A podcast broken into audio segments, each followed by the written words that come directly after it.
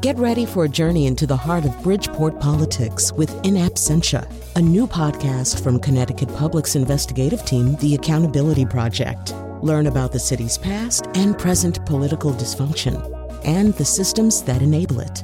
Tune in wherever you get your podcasts. Funding provided by Francisco L. Borges and the Melville Charitable Trust.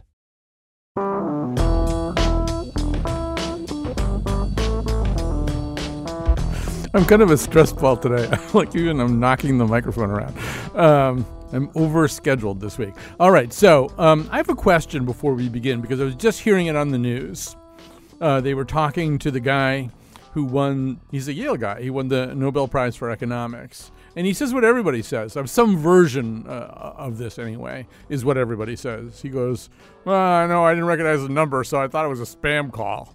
Um, does anybody ever think they probably did win the Nobel Prize? Right? Because everybody now says that. I was gonna, you know, I thought it was my uncle Ralph calling. He does this every year. Sometimes he actually travels to Sweden so he can make the phone call. You know, I'm, I'm like, hey, come on, Ralph, cut it out. And then it turned out I really won the Nobel. Uh, you know, is there anybody? Is there anybody left in the world who, like, when the phone rings on this day, they turn to the person in the house with them and goes, "You know what that is? That's my freaking Nobel Prize, which I'm almost hundred percent sure I won this year." But it's sort of a prerequisite now, right? It's kind of like you have to say that, whether you believe it or not. You have to say, "Oh no, I didn't think. I th- I figured it was actually one of those things where they offer to restructure your student loans or something, you know, or tell you you're going going on a cruise." Anyway, um, yeah, the MacArthur's came out to same kind of thing. Well, anyway, that's not what we're talking about today. What we decided to do was to make the airwaves available to you as callers. Uh, and I'll give you the number right now so you can think about calling 860 275 7266. 860 275 7266. And um, let me say a few things. I mean, first of all, obviously, one reason. I mean, I think we're sort of all in a bad mood, a kind of a collective bad mood, except the people who are really happy about how things are going. There are people who are happy about things, how things are going. There are people who are very happy that Brett Kavanaugh is on the Supreme Court. And it's kind of important to remember that, too. It's important to remember that there's a whole bunch of people who have a completely different narrative from you. In the immortal words of the great uh, Alexandra Petri uh, of the Washington Post, and I will uh, try to sum- summarize them from memory. Uh, from the point of view of Jabba the Hutt, Star Wars is a movie about a guy who owed him money and got his friends to kill Jabba rather than pay up. Um, so, I mean, there's just sort of different perspectives, is what we're saying. So there are people who are happy, and then there are people who are really unhappy. And I think even among the people who are happy, there's obviously something kind of viscerally divisive about what's happened over the last few weeks. We've wound up talking to one another, not just about our attitudes about who should be on the Supreme Court, but about an awful lot of other attitudes, about really how we process the stories that make up life. So, and that'll get you going. so anyway, we're in this kind of national bad mood, let's say. Uh, so what do we do with it? You know, what are you going to do with it? How, what are you going to do with the next four weeks? There's an election coming up in four weeks what are you going to do with these four weeks? Unless it's five weeks, I don't know. I might have lost track of that. Let's let's say it's four. Um, how what are you going to do with these four weeks? And, and and how are you going to spend that time? A, I mean, there are an awful lot of people who have decided that uh, they they need to work on uh, a campaign or a bunch of campaigns or give a bunch of money to various candidates. There's for some reason or other a lot of people who feel right now that they need to give money to a candidate who doesn't exist. that would be the candidate running against Susan Collins in 2020. I would just sort of like I understand why you're frustrated with Susan Collins. I'm frustrated with Susan Collins too. I think it's sort of a bad idea to give money to a you don't even know who it is. You know, it could be like Pennywise from It. Doesn't he live in Maine? You know, you don't know who this candidate is. Um, it could be anybody. So don't just give money to that person. And as Mike Pesca, our friend Mike Pesca from the Gist pointed out, for example, the Tennessee election, uh, which features Marsha Blackburn, who's you know kind of the kind of person who was always going to vote yes for a Brett Kavanaugh that's a pretty close election. It's happening right now. There's an identifiable opponent that you know people could support, but it's like I, you know, that's we, we want to do the thing that we're mad about, not necessarily the thing that makes sense. You know, we operate on, on much more on our viscera and our limbic system uh, than on our actual. I mean, we think we're rational, but we're not, and, and that's like everybody. Uh, anyway, our number 860 275 7266. 860-275-7266. Uh, I've got Jean from Coventry here. Just before I get to her, I wanted to make a couple of other little points here, which is, you know, at some point we're going to have to deal with the question of our national unhappiness. Now, our national unhappiness springs from lots of different wells. Um, and a lot of those wells were in place well before this present moment or 2016 or whatever. But I, I ran into this guy. I think I think I can tell this story. I ran into this guy thir- uh, Wednesday night last week. We were doing this um, panel that's going to air next Tuesday uh, about you know trying to find some way to sort of increase our ability to talk in a not completely screamingly hostile manner towards one another. It's not a very catchy title for the panel. We'll have to come up with something else, but. Um, you know, if, if there's a way to kind of restore a little bit more comity uh, to our political discourse. Anyway, Leo Canty, who's like an old union guy, and I do mean old, no, just kidding, but he's retired now, and he and his wife, uh, what they're doing right now, they have a travel project. And what they're doing is they're they are traveling. this might be him calling up. Uh, they are they are traveling to the happiest countries in the world. Uh, I think you know they're going to New Zealand next, but they've got the list of the ten happiest countries in the world, and they're going there. I you know because like why not? Why not? I mean, you have to travel for some reason, so this seems like a really interesting reason to travel to go places that are happy. Um, so um, so anyway, well no, there's a different Leo calling up, uh, but like I want to hear more about that once he's all done. I, I, think they've got like three more to go after this one, but uh, when he's all done, I want to know what what they figured out because I think we're not a happy country. Now, there's a lot of structural, policy-driven reasons why we're not a happy co- country. I mean, access to health care is such an incredibly iffy thing. Even with the ACA, and being able to afford anything with plans within the ACA is an iffy thing. And you know, the idea that with every passing moment, the goal of revoking the ACA gets a, perhaps a little closer. So, I mean, things like that tend to make us a little less happy. But I want to say one other thing, and then we're going to go to the phones. Oh, I want to say two other things. One of them is back to that uh, Tennessee election. Right after uh, uh, Mike Pesca tweeted out something about, you know, everybody seems to want to fund the uh, the election of Susan Collins's unknown opponent in 2020 what about a close election like Tennessee? Taylor Swift, who ordinarily does not take strong political stances, uh, issued a blistering statement uh, because you know she obviously pays a lot of attention to Mike Pesca, big fan of the gist. Um, she, she, a blistering statement about the politics of Tennessee uh, and really encouraging people uh, not to vote for the Republicans and blah blah blah. Anyway, um, so that was one of the things I wanted to say. The other one I wanted to say, thing I wanted to say, and then we're going to go to Jean and Leo and Amy and Peter on the line, um, is that there is a thing that I call, and we're going to discuss it a little bit more in the audio version, the radio version of the panel we did last Wednesday. There's something that I call the narcissism of the present moment. And what that is, is our belief that we are living in the most cataclysmic era of all time. Now, with what came out on climate change today, it's possible that in that sense we are. we might be living in the near extinction of the human race. So, in that sense, I, want to take that off the table for a moment because really there's an argument for like, why are we even talking about Brett Kavanaugh? We should be talking about climate change. Um, but um, but if we take that off the table, there's this idea this is the worst it's ever been. Well, no, it's not. Or now that it's gotten so bad, it can never get any better. Well, no, that's not true either. So, like 68 to 71, incredibly tumultuous time in this country. Bombs going off like all the time. Bombs in this country going off all the time. Like all the time. Uh, and, uh, you know, it's not just bombs. I mean, people really not being able to get along. then there were, you know, we've been in world wars and depressions. Uh, those were like really bad times.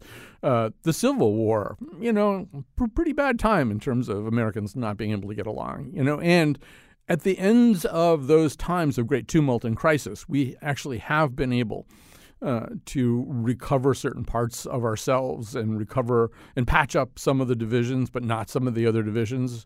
You know, nothing ever gets as fixed as we want it to be, but it's also possible that nothing is ever quite as broken as we think it is. So I'm just sort of cautioning you on that as as you deal with your own national bad mood. Now, as promised, we're going to the phones 860 275 7266. I am going to go right down the line. Here's Gene from Coventry. Hi, Gene. Good morning. Or good afternoon, I'm sorry. Whatever. We're not picky.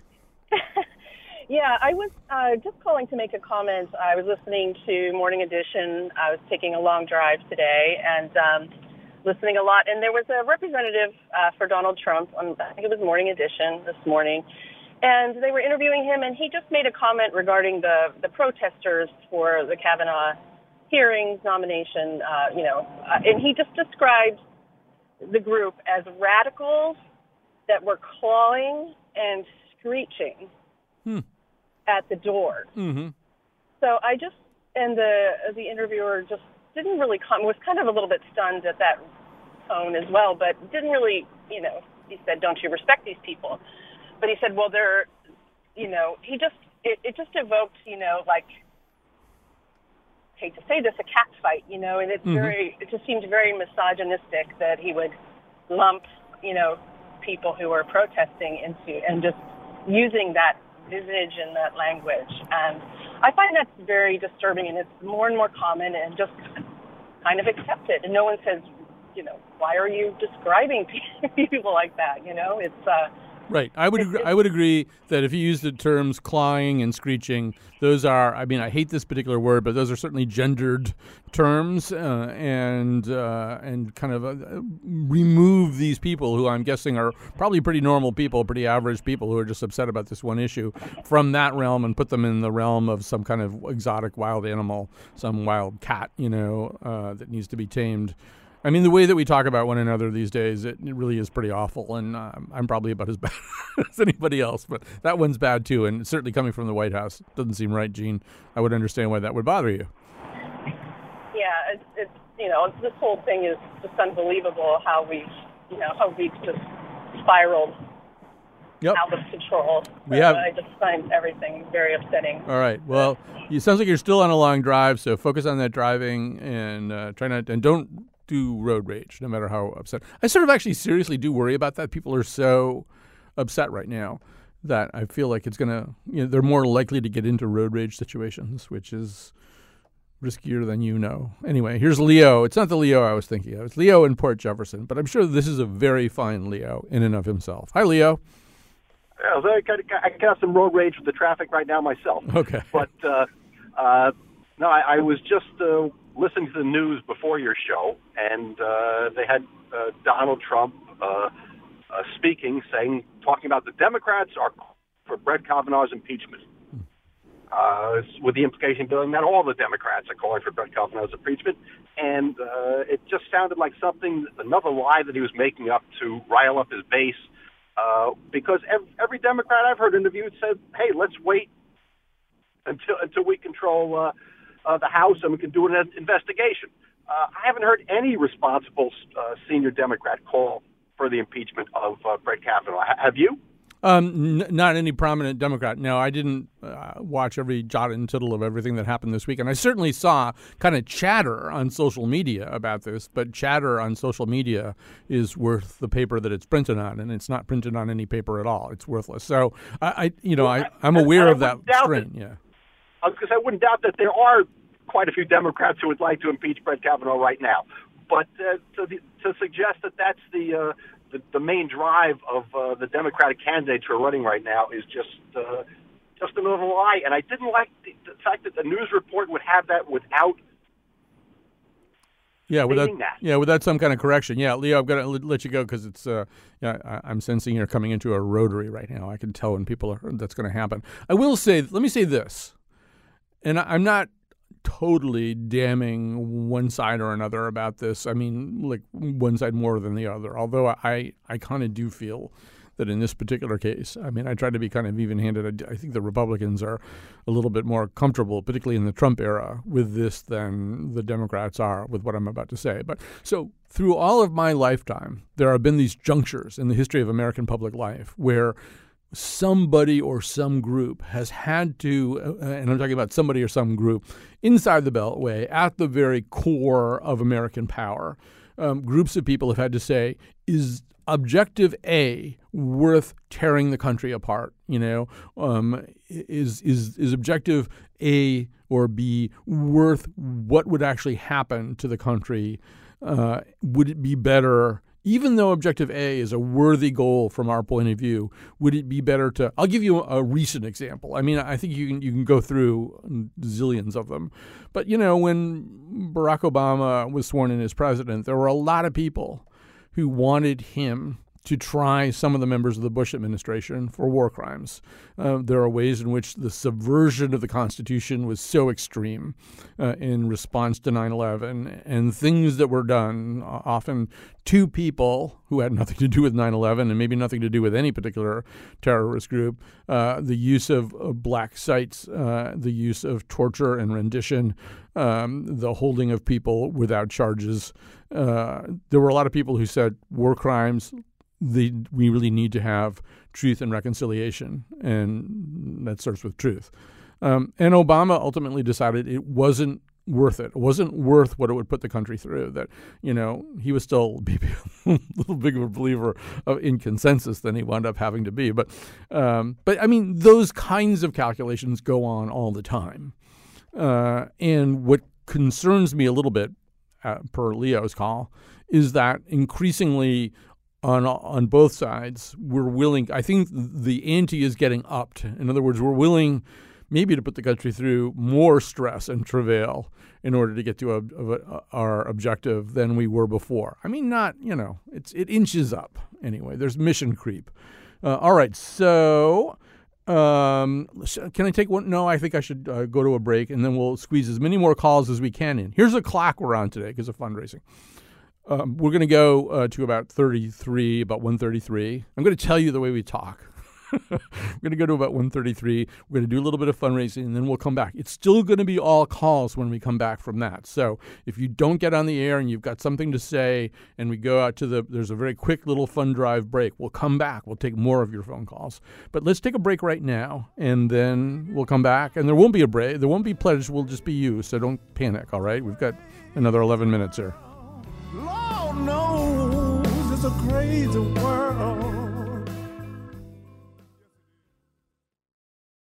All right, and we are back. We are relying uh, heavily, maybe exclusively, on phone calls and my personal prattle uh, today. So um, I'm just going to go right back to the phones here without further ado. We got a lot of people on the lines. Uh, here's uh, Amy in Niantic. Hi, Amy. Hello. What's on your mind? Well, I feel like there have been numerous times in this whole process where there was the possibility that we could have an exchange of ideas at a certain level, and something has happened that just makes your heart sink. Um, I also heard on the news right before the show started about the idea that there are some Democrats who are trying to impeach Justice Kavanaugh. And I feel like, eh, you know, this is a done deal. We need to agree that this has been accomplished, whether or not we like it, um, and move forward. It just feeds into the Democrats have uh, have a sour grapes attitude that Trump's base believes, and I feel like I had the same moment of my heart sinking when the third accusation of sexual misconduct for then Judge Kavanaugh came up from Stormy Daniels' lawyer. And I thought, all right, we we had something with some credibility, and now it's just sunk to a level where um, it's taken all of the legitimacy out of what might have been uh, a conversation. Right. I, I agree with you 100%. I sort of feel like somebody needs to tell Michael Avenatti what his lane is and then to stay in it.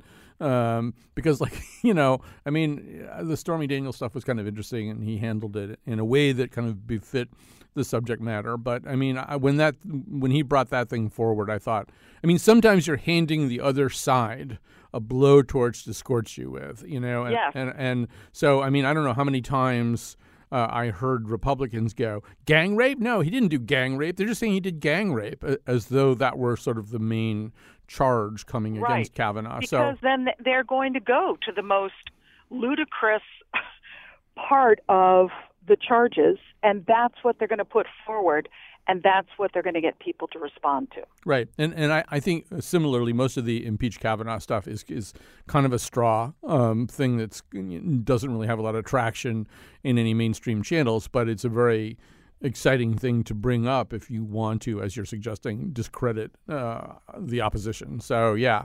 Um, and maintain that sense of Republican outrage that you hope will take people to the polls to Right. vote the way you would like them to vote. right and and you know the the the traditional thinking about all this and traditional thinking i freely acknowledge is almost useless these days but the the traditional thinking about this is that the losing side the side with the grievance uh, has the electoral advantage. So, you know, with four weeks to go, uh, the Democrats, having kind of lost their ability to block Kavanaugh, should have a tactical and emotional uh, motivational advantage in terms of getting to the polls.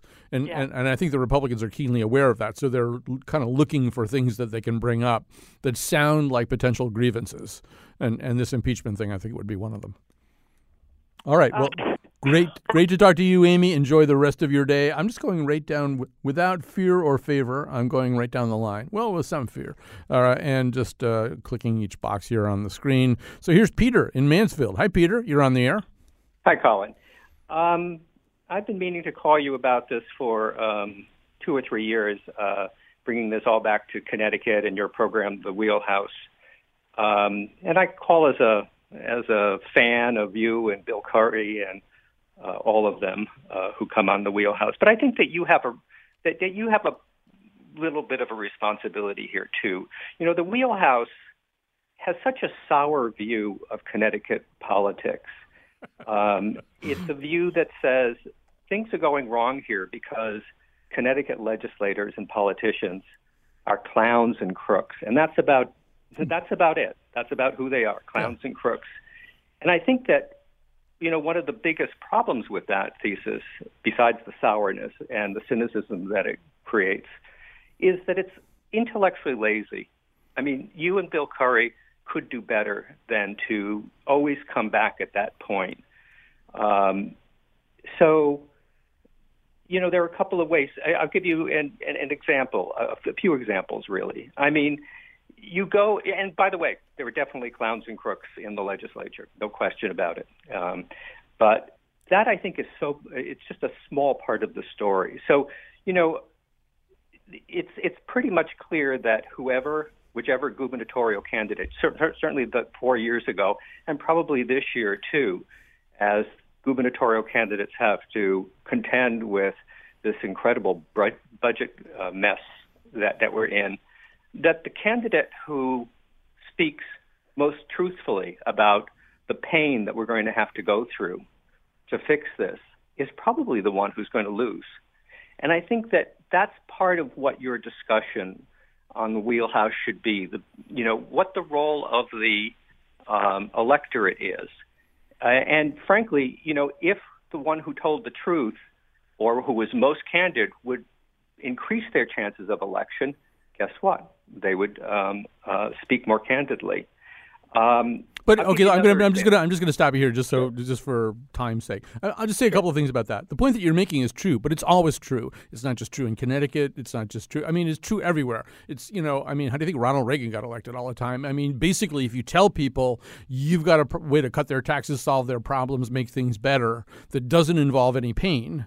Um, you're you always have a tactical advantage over some you know Michael Dukakis guy who wants to talk to you very realistically about this, and that's not a problem caused by the press or it's just sort of the nature of politics. It's a very hard thing to get away from. I, and and as far as the wheelhouse goes, I understand your criticism, and we're probably guilty of having a little bit too much fun uh, ridiculing various politicians. But I mean, I also think we do some pretty serious substantive policy stuff, and I don't know if you saw my column this past Sunday where I talk about the fact that really none of these candidates is uh, the kind of policy master that Dan Malloy is. You know, for all the talk of oh, I'm not Dan Malloy, he's Dan Malloy, Dan Malloy sucks. The truth is, Malloy has an awful lot more substance and campaigning ability than any of these guys. And we've talked uh, even at the most recent Wheelhouse. One of the things that I talked about, I'm pretty sure it was uh, on the Wheelhouse, that you know that Malloy ultimately will be known for things like decriminalizing marijuana, medical marijuana, abolishing the death penalty, certain strides made in the transportation system, if not all of them, uh, reopening the union contact, contracts twice to see if he could get some concessions out of them, and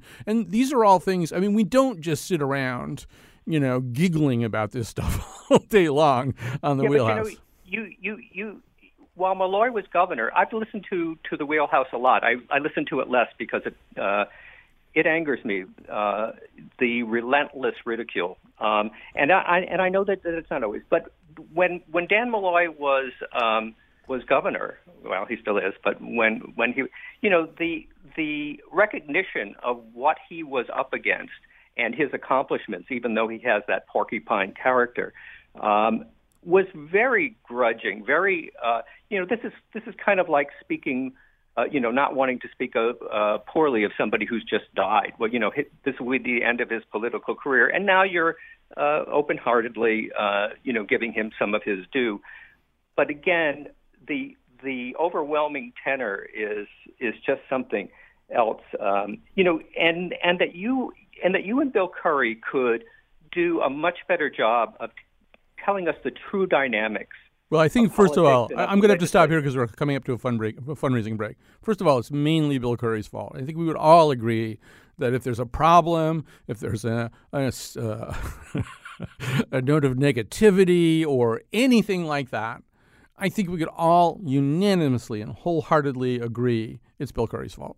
Um, was it? Thirty three forty. When, when am I going out here? Okay, so um, so that's number one. I, I, also feel like, look, I mean, if that's your take on the wheelhouse, that's fine. I, I think basically we we try to have really balanced panels. We talk about a lot of stuff. Uh, you know, I mean, part of it is our job to criticize politicians. Anyway, we got to raise a little money of money here. Thank you for supporting the show. Please support the show.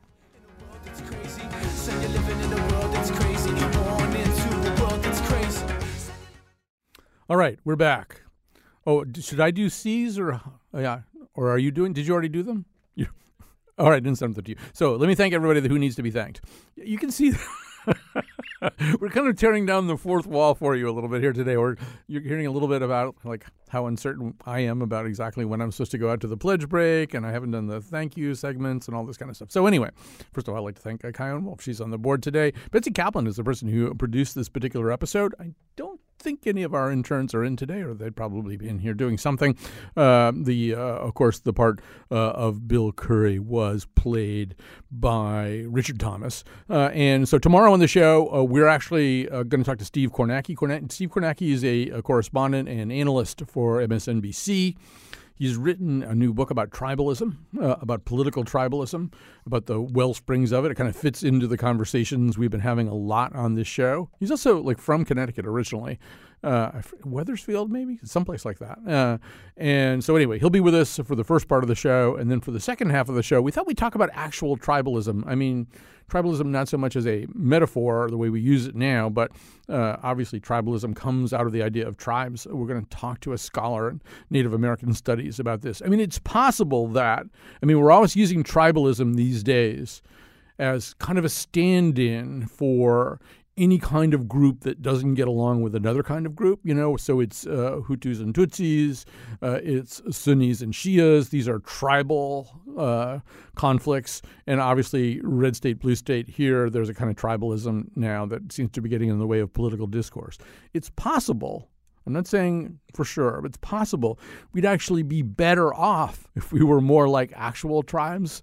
Uh, that there are maybe some evidence that Native American tribes uh, we're uh, less destructive of one another a lot of the time than we are. Anyway, uh, so that'll be the second half of the show. But political tribalism, Steve Kornacki first. Okay, so um, we're going to go back to the phones here. Uh, 860 275 7266. I mean, I, I sort of opened the phones on kind of a national bad mood moment if you're just tuning in it's kind of like you know there's i have this sense right now that there's not a malaise but sort of this seething percolating sense of really visceral discontent. Um, and it's it's certainly going to be there, sizzling on the front burner from now until the November election, and, and, maybe beyond. So, kind of, you know, I'm just curious to know what are people doing with those kinds of feelings. I'm going to go to uh, Mary and Rick and Sal, and I'll get to as many of you callers as I possibly can. Here's Mary. Hi. Thank you so much. Um, I am part of a very energized group of Democrats in Southbury. And since June, we have tried to be very proactive. Um, we are doing a weekly canvassing of our neighbors and a weekly phone bank of our neighbors. And we kind of do a hybrid type of canvassing. We, you know, there's such a thing as deep canvassing. Um, we are trying to work for candidates, but we're also trying to establish a rapport with our neighbors. Um, and we are trying to get the true narrative about what Democrats stand for um, because I think it pretty much is up to the population, to the citizenry, to explain to our neighbors that Democrats stand for quality, affordable health care for all, uh, fair taxation. In other words, the wealthy can take a larger share of the burden, and we can take some of that off of the working poor and the um, middle class, and uh, basically income um, sustenance. Right? We want people to get a living wage. We want a, a, a planet for our children and our grandchildren. So we are trying, in a very positive, proactive way, to knock on our neighbor's door, say, "Hi, I'm Mary. I'm your Southbury neighbor," and I'd like you to think about this upcoming election and how important it is to vote for Democrats. You sound great. What, what are you called? Uh, the Southbury Democratic Town Committee. and I just happen to be the uh, um, chair of the canvassing because hmm. I was working for Fight Back Connecticut. Mm-hmm. And full disclosure is we do get our lists from Fight Back Connecticut, so we target Democrats who are not, uh, what's the word? Uh, we can't depend on them to show up for a midterm. They mm. they will likely vote for Democrats, but we're going out and we're saying these are the reasons you need to get to the poll. What can we do to help you get to the poll polls? Um, you know, we also go to unaffiliated that we think probably lean more Democrat. And I tell you, ten of us went out calling yesterday, and um, you know, Southbury's a tough terrain. You know, I don't know if you've ever been there, but like it's not easy canvassing. Right. You have to be on a lot of treacherous roads. And we probably knocked on 68 doors, which is not going to get us in the Guinness World Book of Records. But we talked to probably 32 neighbors. And I can say hugely people were like, you know what?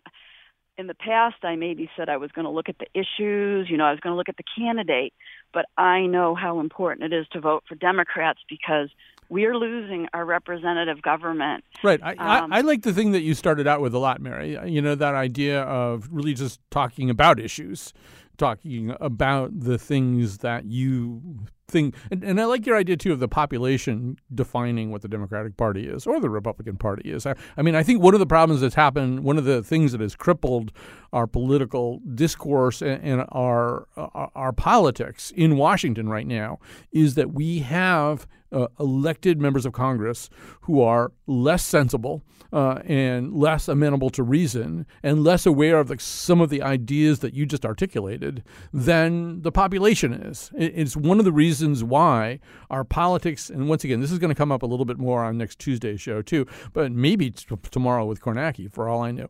Our politics have devolved into these elections that are about acquiring a slim majority for one side and then that one side tries to either do things that they want to do, but they can't do it all, all the way because they don't have the preponderant majority that they need, you know, and then two years or four years later, they lose their slim majority. It is replaced by the other side's slim majority. The other side, A, tries to undo everything that the first side d- does, did, and, and then try to put into their, in place their watered down versions of their own ideas. And you can argue that ultimately that keeps in check really bad ideas. Like if Paul Ryan could do anything he wanted, um, the Medicare and Social Security that you and I have paid into and rely on would probably be substantially compromised. So it's it's good that Paul Ryan, when he's in power, can't have anything that he wants.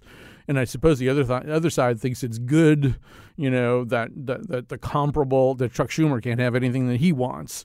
Um, but it also makes progress very difficult. Uh, and it's, uh, I think, important for us as a nation to figure out what are the things we really do agree on. I think there's more agreement about things like health care and gun background checks and stuff like that than what we get at the level of our congressional discourse. Uh, sorry to go on. All right, here's uh, Rick. Uh, Rick uh, in Hartford. Uh, by the way, our number is 860-275-7266, although we're kind of, you know, full of calls here now. Hi, Rick. You're on the air. Hey, Colin, you know, it's difficult not to get tangled up in tactics. So, what I try to do is to um, uh, go above and look strategically. You know, the election, the format was set up when the country was agrarian.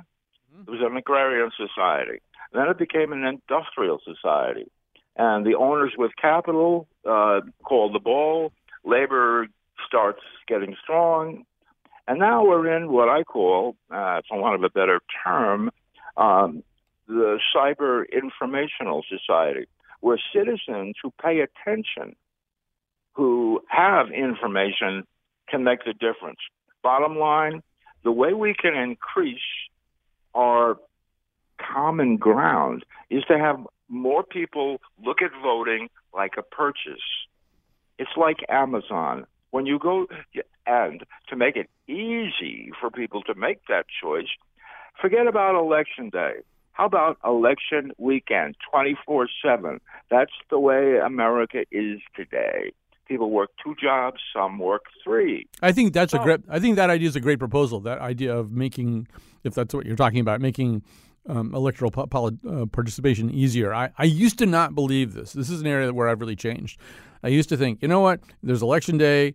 Uh, it starts uh, early in the morning, six in the morning, ends at eight p.m. You you can you can vote, but I now am much more in favor of early voting, voting by mail, all all that kind of stuff. Anything that sort of gets more people into the system. And I think Rick is right. People are super busy right now, and they're used to the idea that they can do things, they can accomplish important things with keystrokes. I mean, it should make us less pressured right now that we don't have to churn our own butter but somehow or other it doesn't. Uh, all right, here's uh, Sal in East Haddam. Hi, Sal. You're on the air.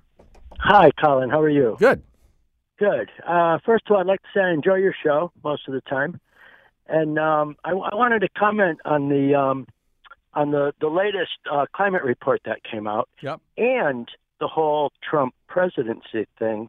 And I've had a sinking feeling since very early on after the election when Trump won um, that this was tied to climate change somehow, that the the unstoppable um, effect of climate change is is really upon us, and the scientific community uh, keeps finding that they've underestimated with every new study, and that if if it is, if the disruption is going to increase, we need a completely different kind of government to deal with it, and I I worry that um, you know uh, during during his Trump's campaign, it was so outrageous the the the antics that he was using, the ridicule and the slander and the the mocking of of uh, cerebral palsy reporter right in front of him, and that no one took him out.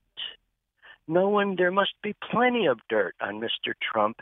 The Clintons aren't opposed to dirty politics, and yet Howard Dean was taken out for going yeehaw because he won a primary. All right. And no although, one took Trump out. Although we we should say this is actually sort of a mezzo fact uh, that that that's why Howard Dean was taken out. He was actually already in trouble when he went yeehaw.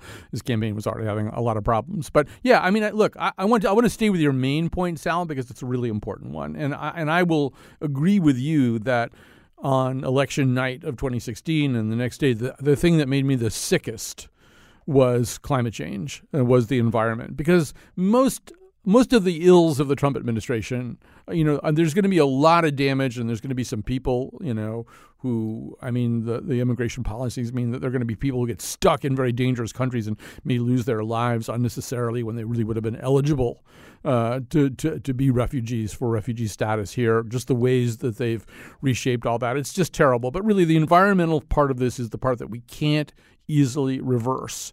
Uh, to not have some enlightened leadership on this issue. And yeah, this report that came out today, maybe the scariest one yet. And you know, I don't know. I mean, I work in this newsroom where all these reporters keep having babies, wonderful, beautiful babies, and I, and, and you know, you got to be scared. I mean, the projection that came out today suggests that when those babies are getting out of college, I mean, the really planet's going to be in a lot of trouble. Nobody wants that. Um, and, and, there's an argument to be made for the fact that we just shouldn't talk about anything else. Um, I, I, don't, and it's almost shocking to me that we talk so little about it. And maybe somehow or other today's report will be the thing that gets our, our eyes on this. But, you know, I mean, look, we can stand changes to the Supreme Court. It's not great, but as Howard Zinn pointed out, it's not the only engine for justice that we have. Uh, you know, we can stand a lot of bad ideas and bad thinking. Uh, but the environmental piece of this, you know, and it was clear from the day he won this election that we were going to, no matter what, we were going to have people in charge of these decisions who don't don't believe in basic science and are willing to play dice. You know, I mean, the thing that I always used to say about climate change when I was on a conservative radio station, I was the House liberal on a conservative station, is it's sort of like Pascal's wager. You know, I mean, if it turns out that climate change is this big hoax, you know, this big thing that wasn't real, um, what will we have done? We will have become more energy efficient. We'll be spending less money uh, on on energy. Um, we'll be using more renewable resources our air will be cleaner, which is sort of fundamentally a good thing. I mean, all of the things that you would do in response to climate change would make sense to do not in response to climate change. So if we take climate change seriously, and it turns out, and it's not going to turn out, but this, you know, let's take their argument, it turns out to be a big hoax, we've lost absolutely nothing, and we've gained certain economic advantages as the rest of the world looks for ways to get more renewable forms of energy. If we're right, if climate change is real, then we have to do it. So, I mean, it's a win win on one side and a lose lose on the other side. And I've just kind of never understood why there's any other conversation to have, except that I do understand and I know that we have them. All right. So, good people, I'm sorry if I didn't get to your phone call, Janice, Bob, Jason. Good people are going to come on right now and ask you to support this show, this station. If you do it right now, you know, we get a little bit more credit for it, so that's nice. But uh, yeah, if you love stuff like this, support it.